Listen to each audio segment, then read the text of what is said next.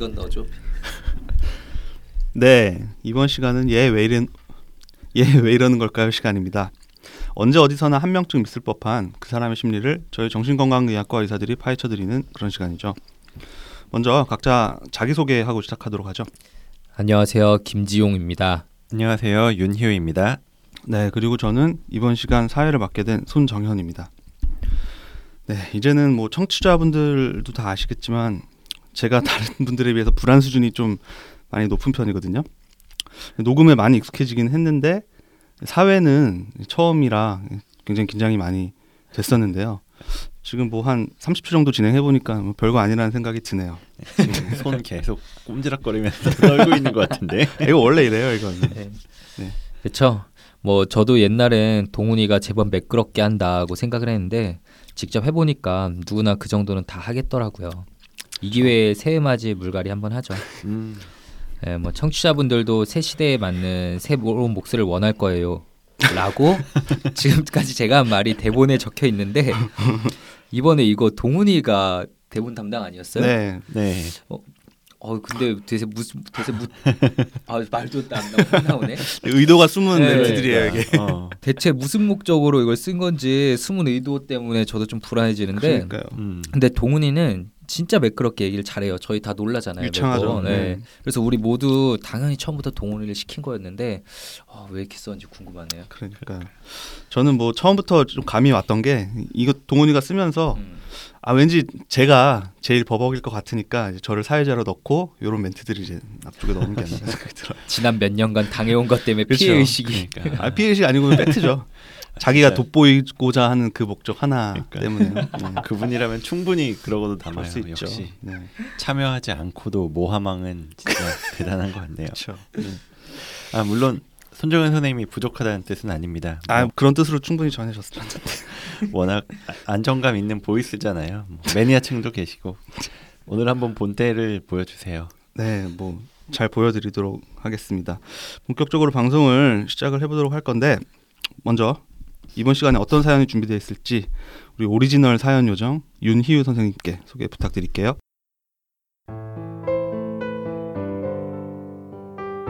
안녕하세요. 뇌부자들을 즐겨 듣는 여대생입니다. 저 스스로에게 너무 궁금한 질문이 있어서 사연을 보냅니다. 저는 왜 이렇게 동생을 싫어할까? 이런 질문입니다. 저는 장녀입니다. 제가 어릴 때 부모님은 일 때문에 주말 부부로 떨어져 사셨고 저는 외갓댁에서 엄마와 함께 살았습니다. 외할머니가 아프셨기 때문에 엄마가 출근하신 동안에는 다른 친척이 저를 맡아주셨죠. 친척집에 맡겨지면서부터 눈치를 좀 보기 시작했다고 하더라고요. 나이보다 어른스러웠다고 하고요. 근데 엄마가 동생이 생기면 어떨 것 같냐고 물어보면 저는 항상 싫다고 대답했다고 합니다. 그렇게 혼자 놀아야 했으면 동생을 원할 법도 한데 한 번도 좋을 것 같다고 한 적이 없대요. 하지만 동생은 이미 생긴 뒤였고 걱정스러운 마음에 저에게 동생이 생겼다는 말을 했을 때 저는 너무 슬퍼했다고 합니다. 아무튼 동생이 생기면서 어머니는 일을 그만두셨고 우리 가족은 함께 살기 시작했습니다. 처음에 완전 아기인 동생을 보면 너무 신기하고 좋아했다고 해요. 하지만 저랑 같이 놀 수 있을 정도의 나이가 되었을 때부턴 동생을 꼬집기도 하고 매번 짜증내고 화내고 싫어하기 시작했다고 합니다. 이 정도는 평범하게 첫째가 둘째에게 대해 가지는 질투심 정도라고 생각하시겠지만 저의 경우엔 그 정도가 컸고 이후로도 동생에 대한 애정이 제대로 생기지 않았다는 게 문제입니다. 부모님은 동생과 제가 싸우면 항상 동생 편을 들었어요. 그런 거에서 시작된 걸까요? 저는 동생이 너무 싫습니다. 솔직히 성인이 되기 전에 동생이 태어나지 않았으면 좋았을 거라는 생각을 항상 했습니다. 이건 싸웠다 화해하고 투닥거리는 그런 형제 간의 관계가 아니었습니다. 제 시선에서의 동생은 항상 부족한 아이였어요. 나보다 어리기에 당연한 것임에도요. 동생은 저를 따르고 싶어 했던 것 같아요. 그런데도 늘 화내고 매정하게 구는 저를 보며 상처를 정말 많이 받았을 거예요. 부모님은 그런 저를 보며 어찌할 줄 모르셨습니다. 그러던 동생도 사춘기가 되고 점점 저를 멀리하기 시작했습니다. 그렇게 혐오한다는 티를 냈으니 당연할 겁니다. 저는 고등학생이 되어 입시 때문에 집에 있는 시간이 없었고 그렇게 동생과 아주 조금의 좋은 마음도 없이 성인이 되자마자 따로 살게 되었어요. 성인이 되어서 보니 제가 정말 못됐었더라고요. 동생에게 미안했어요. 부모님은 첫째인 저에게 많은 기대를 하셨고 내가 잘 되어야 동생이 잘 되는 것이라며 항상 더 많이 혼내고 더 많이 투자하셨습니다. 이유 없이 싫어하는 언니가 부모님의 관심을 독차지했으니 동생이 얼마나 소외감을 느꼈을지. 하지만 동생을 보면 아직도 답답하고 모진말이 튀어나옵니다. 동생도 저를 보면 고슴도치처럼 나를 세우고요. 저는 학교 때문에 1년에 본가에 내려가는 날이 1, 2주 정도밖에 안 돼서 이 관계는 나아질 기미도 보이지 않아요. 애초에 동생에게 어떻게 다가가야 하는지도 모르겠고요. 그땐 내가 미안했다라고 하기엔 동생의 상처를 섣불리 터뜨리는 것 같아 두렵습니다. 저는 어떻게 해야 할까요?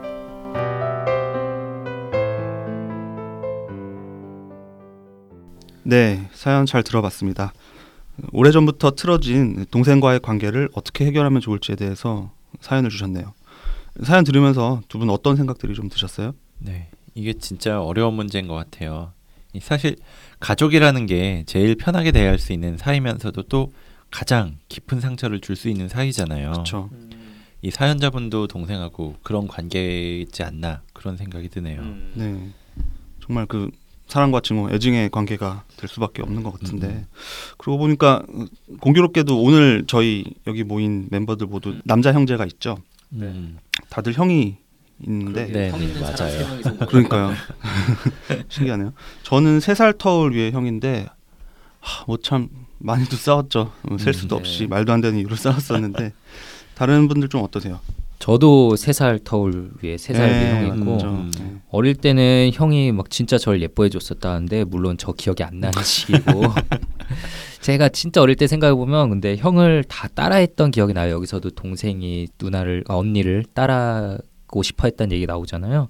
저도 뭐든지 다 따라 했었던 기억이 나고 음, 음. 막 장난감 뭐 사면은 꼭 맨날 이거 사서 같이 쓰자 막 형한테 그러면서 음, 결국은 제가 좀 음. 가져가려고 맨날 그 형 장난감에 손대고 저는 기억이 안 나는데 형이 학교에서 상장을 받아온 적이 있었는데 이름을 지우고 제 이름을 썼었대요. 막. 그래가지고 그런 거 생각해 보면은 형이 가끔씩 짜증 냈던 순간들이 아 진짜 그럴 만 했겠구나 싶기도 하더라고요. 사춘기 지나서는 꽤 싸웠고 저도 형이 저랑 체급이 약간 달라서 제가 일방적으로 좀 맞았던 기억들도 음, 많이 나네요. 음, 네. 아 저도 되게 비슷한 것 같아요. 저는 두살 터울인데 그리고 저도 사연자분하고 약간 더 비슷할 것 같은 게 저하고 형이 원래 집은 지방인데 대학을 오면서 둘 다 서울로 왔거든요. 어, 그래서 그런지 몰라도 형이 대학교 가기 전까진 저도 진짜 많이 싸웠어요. 막 음, 진짜 심할 땐 집안에 있는 물건들 막 부서지면서까지 싸웠는데 막 남자 그러고 나, 형제들은 그렇죠. 그러고 나면 진짜 부모님한테 엄청 혼나고 네. 맞아요. 우리 집 저희 집 문 꼬리가 다 고장 나 있었어요. 방이 와 문은 잠겨 다- 발로 잠겨지는, 찼구만. 네, 잠겨지는 문이 없었어요. 저는 문 짝을 부순 적이 있었는데 오, 두 분 굉장히 하드코어 하시네요. 그랬는데 아무튼 형이 대학 가고 나서 그리고 저도 대학 온 다음에는 이제 객지에서 각각 혼자 지내다 보니까 좀 자연스럽게 의지가 되더라고요. 그래서 음, 지금은 사이가 꽤 좋아진 것 같고 뭐 오늘도 이따가 뭐 형 생일이라고 모이는데 네. 또 가서는 약간 투닥거리는 소리를 할지도 모르긴 하겠네요. 저는 저희 학생 때 정현이 형 스- 결혼식에 갔던 음. 아. 기억이 나는데 정현이가 초대했었거든요. 형 네. 결혼식이라고. 네, 네. 그때도 약간 신선하긴 했었어요. 그 누구 형 결혼식에는 사실 초대받은 적이 없어가지고 음, 어 정현이가 형이랑 되게 친한가 보다 그렇게 생각했었는데 지금 한 달에 한 1년에 한네번 정도 카톡 하는 것 같네요.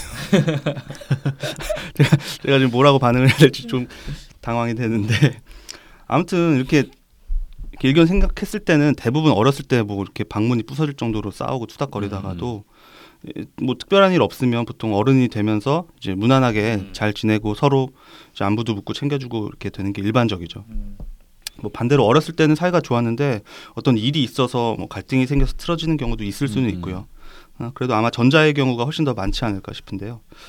근데 이 사연자분께서는 어릴 적부터 줄곧 동생을 싫어해 왔고 지금도 여전히 관계가 아주 좋지 않다고 하셨어요.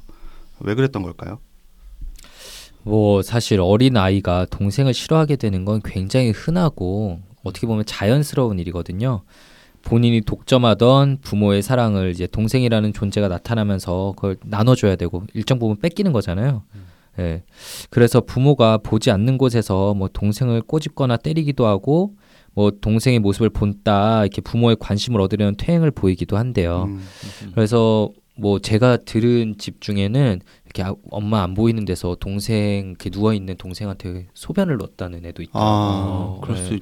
그 정도로 음. 정말 동생에게 안 좋은 감정을 부정적인 감정을 가지게 될 수 있는데 음. 저희 첫째 같은 경우는 둘째가 태어났을 때 뭐 그렇게 뭐 때리거나 미워하거나 이런 모습을 보이지 않았는데 약간 퇴행하는 듯한 모습은 있었어요. 음. 어, 그 자기 전에 누워서 젖병에 우유 먹는 거 다 뗐었는데 갑자기 자기도 달라 그러고 음. 어, 잘 걸어 다니는데 갑자기 동생 안아주니까 자기도 안아달라 네. 그러고 그런 음, 게 음. 좀 있었죠.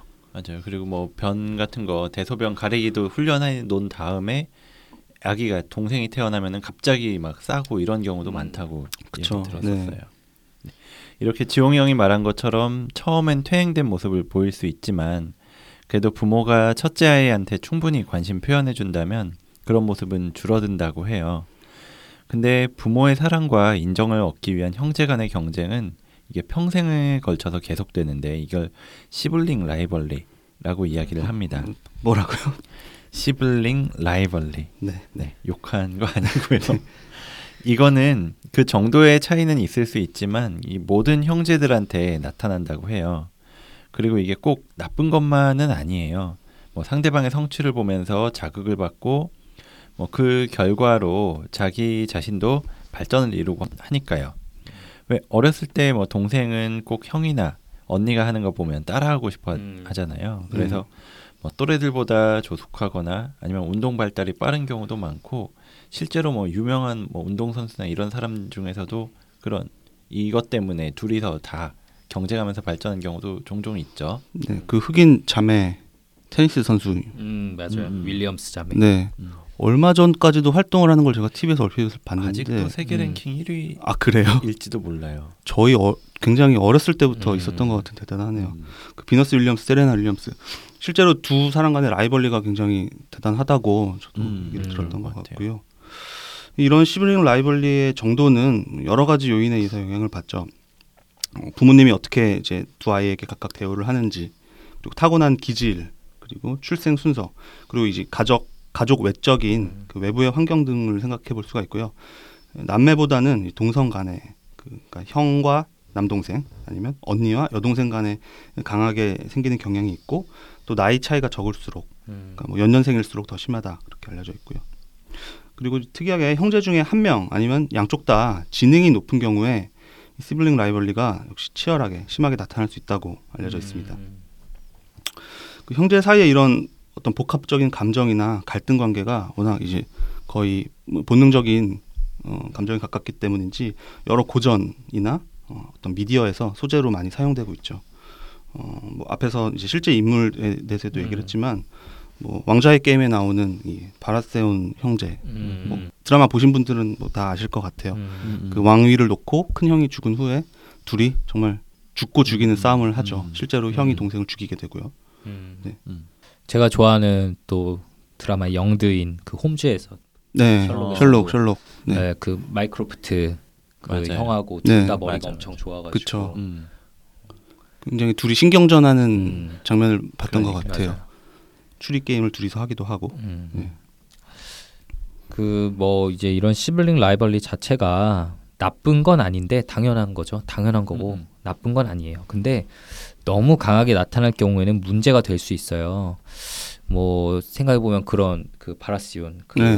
거기도 어, 그렇고 맞아요. 또 어릴 때 저희 다 봤던 애니메이션 라이온 킹에서도 네. 어, 그 동생이 결국 네. 형을 그렇게 살해하게까지 되는 네. 거잖아요. 그게 햄릿의 모티브를 따왔다고 했는데 아, 거의 그극 전개의 핵심 뼈대죠. 음. 그러게. 형제 간의 그 음. 갈등이. 그 단순하게 생각해봐도 경쟁이 치열하면 치열할수록 그 패배했을 때 받는 심리적 데미지가 크잖아요. 음. 그리고 사실 둘째는 형에게 계속 자기가 극복해야만 할 대상이고 네. 둘째도 투쟁하게 맞아요. 되는 거지만 사실 생각해 보면 첫째 입장에서는 절대 져선 안 되는 게임이에요. 아, 음. 어, 둘째는 자기가 져도 아 그래 내가 아직 동생이니까 이러고 또 도전할 수 있는데 음, 첫째는 지면 그 심리적 타격이 훨씬 더 크거든요. 그러네요. 음. 어, 그러니까 첫째도 더 강하게 반응할 수밖에 없죠. 음. 이런 과정이 반복되면 상대방에 대한 반감이 커질 거고요. 결국 사연자분처럼 이런 관계가 틀어질 수도 있는 거죠. 특히 시블링 라이벌리는 10살에서 15살 사이에 청소년기에 가장 강하게 나타난다고 하는데 어린 시절과 다르게 이 시기는 정서적으로 좀 예민한 시기니까 서로에게 큰 상처를 줄 수도 있어요. 네. 그래서 이 시기를 잘 보내지 못하면 성인기가 돼서도 멀어질 수밖에 없는 관계로 남을 수 있는 거죠. 그래서 여기 있는 분들은 대부분 형제들과 잘 지내는 것 같긴 하지만 실제로 성인의 한 3분의 1 정도는 형제와 멀다고 느낀다고 해요. 음. 그리고 반면에 장년기로 접어들면서 이런 경쟁심은 점점 사그러든다고는 하고요. 네, 좋습니다. 이 우리 사연자분의 이 동생에 대한 오래된 미움과 반감은 저희가 지금 말씀드린 이 시블링 라이벌리라고 하는 어떤 형제 간에 다- 흔하게 나타날 수 있는 이 갈등 감정으로부터 비롯됐다고 볼 수 있을 것 같은데 그 이분의 경우에는 그 정도가 확실히 강하죠. 심하신 것 같은데 어떤 요소들이 좀 이분에게 이렇게 강한 감정을 만들어내게 된 걸까요? 음, 사연자분이 자라난 양육 환경이 아무래도 좀 큰 역할을 하지 않았나 싶어요. 어렸을 때 이제 부모님과 떨어져서 친척분에게 이렇게 맡겨졌다고 하셨는데 이런 환경에서 부모님이 날 사랑하고 있고 나를 버리지 않을 거라는 안정적인 애착을 형성하는 게 아무래도 어렵죠. 조금 더 어렵죠. 네. 예, 현실적으로 어쩔 수 없는 이유가 있었던 거지만 어쨌든 나를 이제 익숙하지 않은 공간 좀 그리고 엄마가 엄마처럼은 가깝게 느껴지지 않은 사람에게 맡겨두고 엄마 아빠가 떠나버린 거잖아요. 음. 아이가 낯선 곳에서 혼자 살아남아야 되니까 다른 어른들 눈치를 보게 되고 부모님과 다시 만났을 때는 또 부모가 자기를 영영 떠나버리는 상황을 이렇게 두려워했었으니까 부모가 좋아할 만한 행동을 하게 되죠. 그러니까 그때도 또 눈치를 보는 거고요. 네. 음. 실제로 이분도 사연에서 그 시기부터 좀 눈치를 보고 어른스러워졌다라는 얘기가 나오잖아요. 음. 한마디로 이게 어리광도 못 부리고 투정도 못 부리게 되는 거죠. 날 떠나버릴까봐. 그래서 사연 내용을 뭐 저희가 정리하면서 또 빠졌지만 다섯 살 때 어머니가 업어주겠다고 해도 엄마가 힘들다고 나는 괜찮다 이렇게 얘기했다는 내용을 적어주셨거든요. 이런 어른스러운 행동을 했던 것 자체도 예, 지금 말한 것과 같은 맥락으로 생각해 볼 수 있을 것 같아요. 네, 저도 뭐 그 의견에 동의를 하고 뭐 이렇게 이야기를 하다 보니까 정말 저희 가족도 되게 비슷한 상황인 것 같아요. 저희 형도 실제로 어머니가 일을 하시는 것 때문에 뭐 큰어머니 집에 잠깐 맡겨졌었다라고 이야기를 하거든요. 음. 그래서 뭐 어머니가 한 번씩 그 이야기를 꺼내시는 걸 들으면은 아, 되게 좀 그때 힘들었겠다 이런 생각을 해보기도 하고요. 아무튼 이렇게 안정적인 애착을 형성하지 못한 상태에서 동생이 태어난 게 어린 아이한테 큰 위험으로 느낄 수가 있다고 해요. 그래서 언제 없어질지도 모르는 부모님의 사랑을 이제 함께 살게 되면서 제대로 받아보나 했는데 또 다른 존재가 나타나서 가로채려고 하는 상황이 되는 거잖아요. 네. 그러니까 동생이 되게 미울 수밖에 없는 거고요. 그래서 동생이 태어난 이후에 보여준 이 부모님의 태도도 일정 부분 역할을 했을 거라고 생각을 해요. 부모님께서 동생과 싸울 때 동생 편만 들었다 이런 얘기를 하셨는데 뭐 언니라고 하셨으니까 네가 언니니까 참아라. 네가 첫째니까 이해하고 양보해라. 뭐 이런 얘기를 많이 하셨을 것 같아요. 물론 이게 부모님 입장에선 당연히 하실 수 있는 이야기지만 받아들이는 아이는 부모님이 동생하고 자기를 불공평하게 대우한다고 느낄 수가 있어요.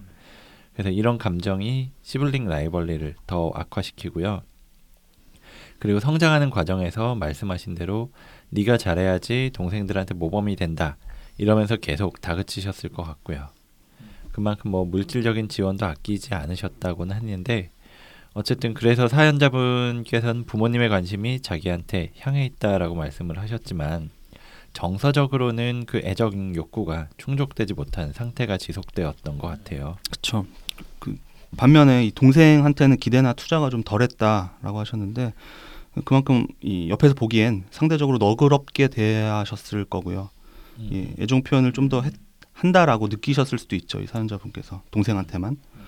그래서 이런 상황에서 나는 동생보다 어, 모든 게 더 나은데 엄마 아빠는 동생을 더 사랑하는구나라고 생각을 할 수가 있게 음. 되고 결국 동생에 대한 어떤 경쟁 의식, 시블링 라이벌리가 해소되지 못하고 오히려 이 미움이라는 감정으로 자리를 잡게 된 게 아닐까 싶습니다. 어, 부모님한테 자기가 더 낫다고 어필을 하면 그 사랑을 조금은 되찾을 수 있지 않을까 싶어서 음. 동생을 의식적으로 낮추고 어, 실제로 무시하기도 했을 거고요. 음, 맞아요. 그래서 이 과정에서 부모님이 어쩔 줄 몰라 하셨다 그렇게 말씀하셨는데 이 부모님께서 좀 적절하게 개입을 해주셨으면 좋았을 텐데 아쉽게도 그게 안 됐었던 것 같네요. 음, 뭐 어떻게 개입하셨어야 됐을까요? 음, 저는 아직 애가 없어서 좀 고민을 안 해봤어서 아이가 둘인 아들러 김지용 선생님한테 대신 답을 구해볼게요. 고민을 하고 말씀을 하셨어야 되는 거 아니에요? 네, 윤희우 선생님 요즘 좀 던지는 skill이 좋네요. 그러게요. 예. 그 일찍 두 자녀 간의 갈등을 캐치했다면 이제 어떻게 대처하는 게 좀 좋은 방법이냐면 저희가 이제 뇌생망 클리닉 방송에서도 좀 얘기했던 건데 각각의 아이들이 그 독립적으로 부모와 함께하는 시간과 공간을 좀 충분히 확보함으로써 음. 경쟁을 완화시킬 수 있어요. 음. 그러니까 음, 첫째 아이와 단둘이 보내는 시간을 가져서 너도 여전히 사랑을 받고 있다라는 걸 각인시켜 주는 거죠. 그러니까 이제 대부분 부모들이 저도 솔직히 처음에 그랬었고 가족들이 다 같이 뭘 해야만 할 것 같은 그런 당연하게 그렇게 그리고 현실적으로. 시간 네. 관계상 그렇게 할 그래서 주말 없죠. 같을 때 음. 시간이 나면은 음. 첫째와 둘째를 다 같이 데리고 놀러 나가고 음. 근데 어디 놀러 나가면 당연히 둘째가 더 어리니까 둘째한테 손이 더 갈 수밖에 네. 없잖아요. 음. 그러니까 같이 놀러 나가도 첫째에게 그거는 온전히 부모에게 사랑받는 시간이 아닌 거죠. 네. 그래서 시간이 좀 충분하지 않더라도 일부러 나눠서 한 번은 아빠가 뭐 첫째를 데리고 나가서 둘이서 놀고 오고 그 사이에 음. 엄마는 집에서 둘째를 보고 있고 음. 다음에는 엄마가 첫째를 데리고 나가서 또 음. 놀고 오고 아빠가 둘째랑 집에서 놀고 있고 음. 이렇게 각각의 시간과 공간을 좀 마련을 해주는 거죠. 또 동생을 괴롭히거나 싸우는 걸 이제 부모로부터 관심받는 수단으로 이용하는 아이들이 있어요. 그래서 부모가 필요할 때 그 어필할 수 있는 이런 좀 동생을 괴롭히는 거 말고 새로운 대안적인 방법을 교육하는 것도 필요하겠죠. 라고 저희가 좀 얘기를 드리지만 사실 아이를 여러 키우다 보면 정신이 없으셨을 거예요. 맞아요. 네. 저는 진짜 둘 키워도 정신 너무 없는데 가끔 셋이나 넷 키우시는 분들 보면 정말 존경스러워지거든요. 네. 예, 그래서 아이들을 사랑하는 마음은 크지만 현실적인 상황 때문에 세심하게 신경을 쓰지 못하는 경우가 너무 흔한 것 같아요. 뭐 저희 정신과 의사들도 사실 그렇고요. 음. 음. 그 공감을 하는 게 조금 상황이 약간 다른데 저희 하- 엄마죠. 저희 어머니. 그러니까 저희 아기의 할머니가 어, 조카. 그러니까 저희 형의 딸이랑 저희 아기랑 같이 봐주셔야 될 때가 있었는데 그 조카가 지금 일곱 살인데 굉장히 조금 불안해하고 또 예민해지고 신경질적이고 말하는 시블링 라이벌리의 어떤 음. 표현이라고 할 수 있죠. 굉장히 나이 차가 큰데도 불구하고 음. 할머니는 자기만을 보살펴주는 사람이었는데 갑자기 음. 이제 사촌 아이가 생겨서 그 관심을 뺏기는 상황이 음. 돼서 저희 엄마가 근데 자연스럽게 그 조카랑 지내는 날을 따로 만들고 저희 아기를 어. 또 봐주시는 날을 따로 시간을 내셔서 그렇게 음. 하면서 그 조카도 굉장히 조금 안정이 되고 어, 할머니와의 관계가 다시 좋아졌다. 어, 되게 현명하게 아, 대처하셨네요. 네. 근데 두 배로 힘드시긴 하니까 저희는 두 배로 죄송하고 뭐 그런 게 있었는데요. 그러니까 정현이가 혼자 좀 타지에서 놀지 말고 집에도 좀 꾸준히 가서 애기도 봐주고 이러면 다 해결될 텐데. 지금 녹음 녹음하는 날의 얘기거든요. 주말에 뭐 타지에 있을 때도 있긴 하지만 아무튼 저기 지용이 형 마지막 얘기에 저는 굉장히 고- 어, 공감을 하고 또 저는 이제 아이가 하나니까 정말 힘드시겠다는 생각이 드는 게 정말 잘해주고 싶은 마음이 있다가도 아이가 하나밖에 없어도 제 감정이 휩쓸리거나 또는 시- 실제로 일이 바빠서 일에 치여서 음. 아이의 애기의 어떤 정서적인 부분을 잘 보살펴주지 못할 때가 많거든요. 그래서 아, 애기가 앞으로 자라면 더 그런 일이 많아질 것 같다는 걱정이 있고요. 그래서 지금 말씀드린 이 부모님의 양육 방식, 태도가 이 이런 시블링 라이블리가 부정적으로 형성되는데 원칙적으로 큰 영향을 미쳤을 수, 미칠 수는 있지만 저희가 이 사연자분의 경우를 어, 저희가 직접 뵙고 상황을 온전히 다 듣고 이해한 게 아니기 때문에 혹시라도 이 사연자분께서 저희 이야기를 들으시고 지금의 어떤 힘든 자매 관계에 대해서 어, 부모님을 향한 원망의 마음이 더 커지고 이렇게 탓을 많이 하시게 되지는 않았으면 좋겠다는 생각이 듭니다. 네. 네. 네, 지금까지 우리 사연자분께서 왜 동생을 미워하게 됐고 관계가 나쁜 상태가 계속되는지에 대해서 얘기를 나눠봤는데요. 결국 이제 중요한 건 어떤 해법일 것 같습니다. 사연자분도 어떻게 해야 되는지, 동생한테 어떻게 이야기를 꺼내고 다가가서 어, 해야 할지 섣불리 다가갔다가 동생의 상, 상처를 터트리게 되는 건 아닌지 걱정이라는 얘기를 마지막에 하셨어요. 네, 맞아요. 이 문제를 푸는 게 정말 쉽지 않아요. 워낙 오랜 시간 동안 계속 쌓여온 만큼 뭐 그 과정에서 동생은 상처를 굉장히 많이 받았을 거고요. 네. 그래서 지금은 그 상처가 겹겹이 쌓여서 뭐 두꺼운 딱지가 그 위를 덮은 상태일 거라고 생각이 들고요. 그런 상황에서 그 딱지를 억지로 떼어내려고 하면 잘 떨어지지도 않을 뿐더러 떼어낸다고 해도 아물지 않은 속살이 드러나면 굉장히 통증이 클 겁니다. 그런 면에서 이 사연자분의 말씀이 좀 맞다고 생각을 해요. 섣불리 이야기를 꺼내는 건 좀 조심해야 할 필요가 있을 것 같고요. 그래서 지금 상황에서 제일 먼저 해야 될 일이 자기가 동생하고 정말 화해를 할 준비가 되어 있는지를 음. 살펴보시면 좋을 것 같아요. 이게 단지 내 마음 속에 어떤 불편한 마음을 해소하려고 싶은 건지 아니면 진심으로 동생한테 미안한 마음이 들어서 그 비틀린 관계를 되돌리고 싶은 건지요. 음, 이게 만약에 후자라면 정말 충분한 시간과 노력을 들일 각오를 해야 될 겁니다. 만약 음. 지금 동생 입장에서 사연자분을 멀리하려고 하는 건 당연한 일일 거니까 이미 현재 관계에 익숙해져서 굳이 되찾고 싶은 마음이 없을 수도 있으니까 그만큼 좀 조심해야겠죠. 맞아요. 그쵸. 갑자기 다가오는 거를 굉장히 불편하고 예, 음. 불안해하실 수도 있어요. 동생 음, 입장에서. 네, 그럴 것 같아요. 그 예전 방송에서 저희가 이 정신화, 이 내면적 정신화와 외현적 정신화라는 개념에 대해서 설명을 드렸던 적이 있어요. 그 내면적인 정신화가 단순히 직감적으로 어떤 깊은 성찰을 하지 않은 상태에서 음, 내 관점에서 상대방의 의도와 감정을 평가를 하는 것이라고 하면 그 외현적 정신화는 자신과 그 사람이 다르다는 것을 전제에 깔고 상대에 대해서 의식적으로 성찰하고 심사숙고해서 그 사람에 대해서 이해하고 노력하는 결과에 의해서 가능한 거라고 말씀드렸었는데요. 지금 사연자분한테 필요한 건이 동생에 대해서 당연히 이 외현적 정신화, 진실된 정신화를 해보는 노력이 필요할 것 같고요. 쉽게 말하자면 동생 입장에 서서 역지사지를 하는 거죠. 이러이런 상황에서 동생 감정과 생각이 어땠을지 또 지금은 어떨지 헤아려 보려는 노력을 꾸준히 해보셔야 돼요.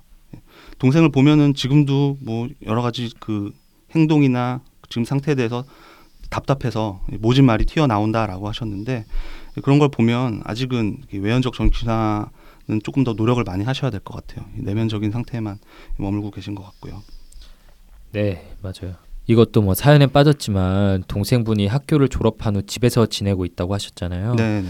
그 외연적 정신화의 과정을 거친다면 동생분의 상태를 이제 한심하다는 생각이 들기보다는 어, 본인은 이 상황이 얼마나 힘들까 좀 더 안쓰럽게 여기게 되겠죠. 음. 음, 또 동생이 모진 말을 내뱉었을 때 같이 즉각적으로 화를 내기보다는 아 그동안 동생 입장에서는 받았을 상처가 깊었겠구나라고 생각하고 그걸 좀 감수할 수도 있고요.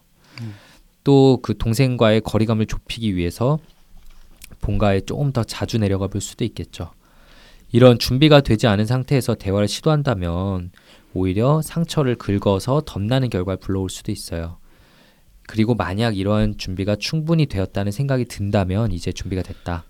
그러면 글을 통해서 사과의 뜻을 정해보는 것도 어떨까 싶어요.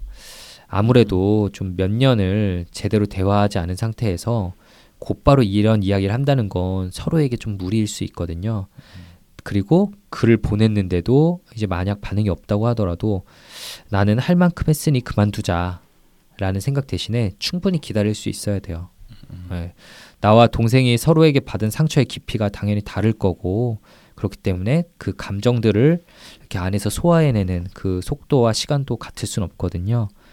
동생의 마음을 좀 이해하고 포용할 자세를 갖추는 게 화의 첫 번째 단계일 거라고 생각하고 저희가 이렇게 조언을 준비했었는데 어, 오늘 녹화 직전에 이 사연자분께서 다시 메일을 녹음이요, 주셔서 녹음. 아 녹음 그래 다시 TV 네. 편집 안 할 거예요. 음, 녹음 직전에 이 사연자분께서 다시 메일을 주셔서 동생에게 다가가기로 결심했다고 이야기를 해주셨거든요. 음, 네, 네. 주셨죠. 어, 정말 쉽지 않은 결정이었을 거고 네. 그 결정 후에도 지금도 솔직히 불안한 감정과 걱정이 크실 텐데. 예, 정말 격려해드리고 싶어요. 대단하시다고 말씀드리고 싶고 음. 그래서 저희가 조금 더 실제적인 조언을 드리는 것도 필요하겠다는 생각이 들더라고요. 좀 어떤 게 있을까요? 네, 제 생각에도 글로 소통을 시작하는 게 좋은 방법일 것 같아요. 동생과의 지난 관계에 대한 생각을 사연을 주신 것처럼 뭐 편지로 길게 쓰는 것도 가능하겠지만 좀 부담스러울 수도 있을 거예요. 저 서로 그쵸? 쓰는 분도 그렇고 음. 상대방도 그렇고요. 그럴 때는 뭐 카톡이라든지 뭐 SNS 쪽지 같은 걸로 음. 비교적 편한 수단으로 짧게 접촉을 늘려나가면 어떨까 하는 생각을 해봤어요. 네. 그래서 뭐 이런 문자를 통한 소통이 뭐 뉘앙스가 전달이 되지 않아서 뭐 위험할 수 있다는 얘기를 한 적이 있었는데 이렇게 이미 오랜 시간 관계가 좋지 않은 상황에서 바로 직접 대면을 해서 대화를 하려다 보면 앞에서 얘기한 내연적 정신화를 하고 그리고 감정 조절을 하는데 실패해서 역효과가 나기가 쉬워요. 그렇죠. 더 큰 다툼이 되고 관계 악화가 될 수도 있을 거예요. 네. 네. 거기다가 동생한테 언니가 나와의 개- 관계에서 개선이나 변화를 원하고 있구나. 뭐 이런 걸 느낄 수 있는 시그널이 그런 SNS 쪽지 같은 걸 보내면 될 수가 있을 거고요. 뭐 그 SNS로 요즘에 뭐 여러 가지 쿠폰 같은 것들 보내잖아요. 뭐 커피도 보내고 치킨도 보내고 뭐 이럴 수 있으니까 현금도 현금도 쉽게 보낼 수 있죠. 그렇죠. 네. 뭐 근데 뭐 현금은 좀 이상하게 느껴질 수도 있을 것 같고 그러게요. 이 사연자분도 아직 대학생이라고 하셨으니까 그쵸. 돈을 벌진 않으시니까. 그래서 뭐 대학생이라서 좀 힘들 수는 있겠지만 동생이 좀 좋아하는 것들이 있으면은 갑자기 뭐 뜬금없이 쿠폰 보내서 새해 뭐 하나 보낼게 뭐 이런 되게 어색할 수도 있지만 그렇게 시작을 하다 보면은 라뽀라는 게 점점 쌓일 수가 있고 네. 그간의 뭐 부정적인 이런 감정들도 좀 털어놓고 이해하고 또 화해할 수 있는 기회가 생길 수 있을 것 네. 같아요. 근데 언젠가는 이 해묵은 서로의 힘든 음. 감정에 대해서 얘기를 하셔야 될 텐데 그 전에 어떤 준비 과정으로서 희우가 말한 이런 음, 어떤 접근이 예, 좋을 것 같다는 생각이 드네요. 네. 네, 이렇게 해결책까지 이야기를 나눠봤습니다. 이 정도로 오늘의 시간 마무리를 해보려고 하는데요. 먼저 소중한 사연 보내주신 저희 사연자분께 다시 한번 감사의 말씀을 드립니다. 네, 저희가 오늘 얘기를 나누다 보니까 뭐 의도하지 않게 사연자분이 이런 점을 바꿔야 한다. 이게 잘못됐다라는 식의 약간 질책하는 듯한 음. 뉘앙스를 띠게 된 건 아닌지 조금 걱정이 음. 되는데요. 네. 어, 그래도 이렇게 저희에게 굉장히 긴 자세한 사연을 보내주시고 또 최근의 어떤 결심에 대해서까지 또 음. 메일 보내주신 걸 보면 음. 분명히 동생과의 관계를 회복하고 화해하고 싶은 의지가 강하게 있으신 거라는 생각이 들었습니다. 그래서 그런 그 의지에 저희의 조언이 작게나마 도움이 되었으면 좋겠다는 마음입니다. 그럼 마지막으로 오랜만에 저희의 소통 창구를 알려드리도록 하겠습니다. 방송에서 다뤄줬으면 하는 사연이나 고민 그리고 또 저희 방송에 대한 여러 가지 피드백들 이메일 brainrich 숫자 6 골뱅이 gmail.com b r a i n r i c h 6 at gmail.com으로 보내주시면 감사히 받도록 하겠습니다. 또 저희가 페이스북 페이지 그리고 카카오톡에 플러스 친구의 계정을 만들어서 저희의 소식 그리고 방송에서 미처 하지 못한 자세한 이야기들을 올리고 있으니까 뇌부자들 검색하셔서 많이들 친구 추가 팔로우 해주셨으면 좋겠습니다. 그럼 26-2화 얘 왜 이러는 걸까요 시간 마무리 짓도록 하겠습니다. 저희는 다음 시간에 더 재미있고 유익한 컨텐츠 들고 다시 찾아뵙도록 하겠습니다. 감사합니다. 감사합니다.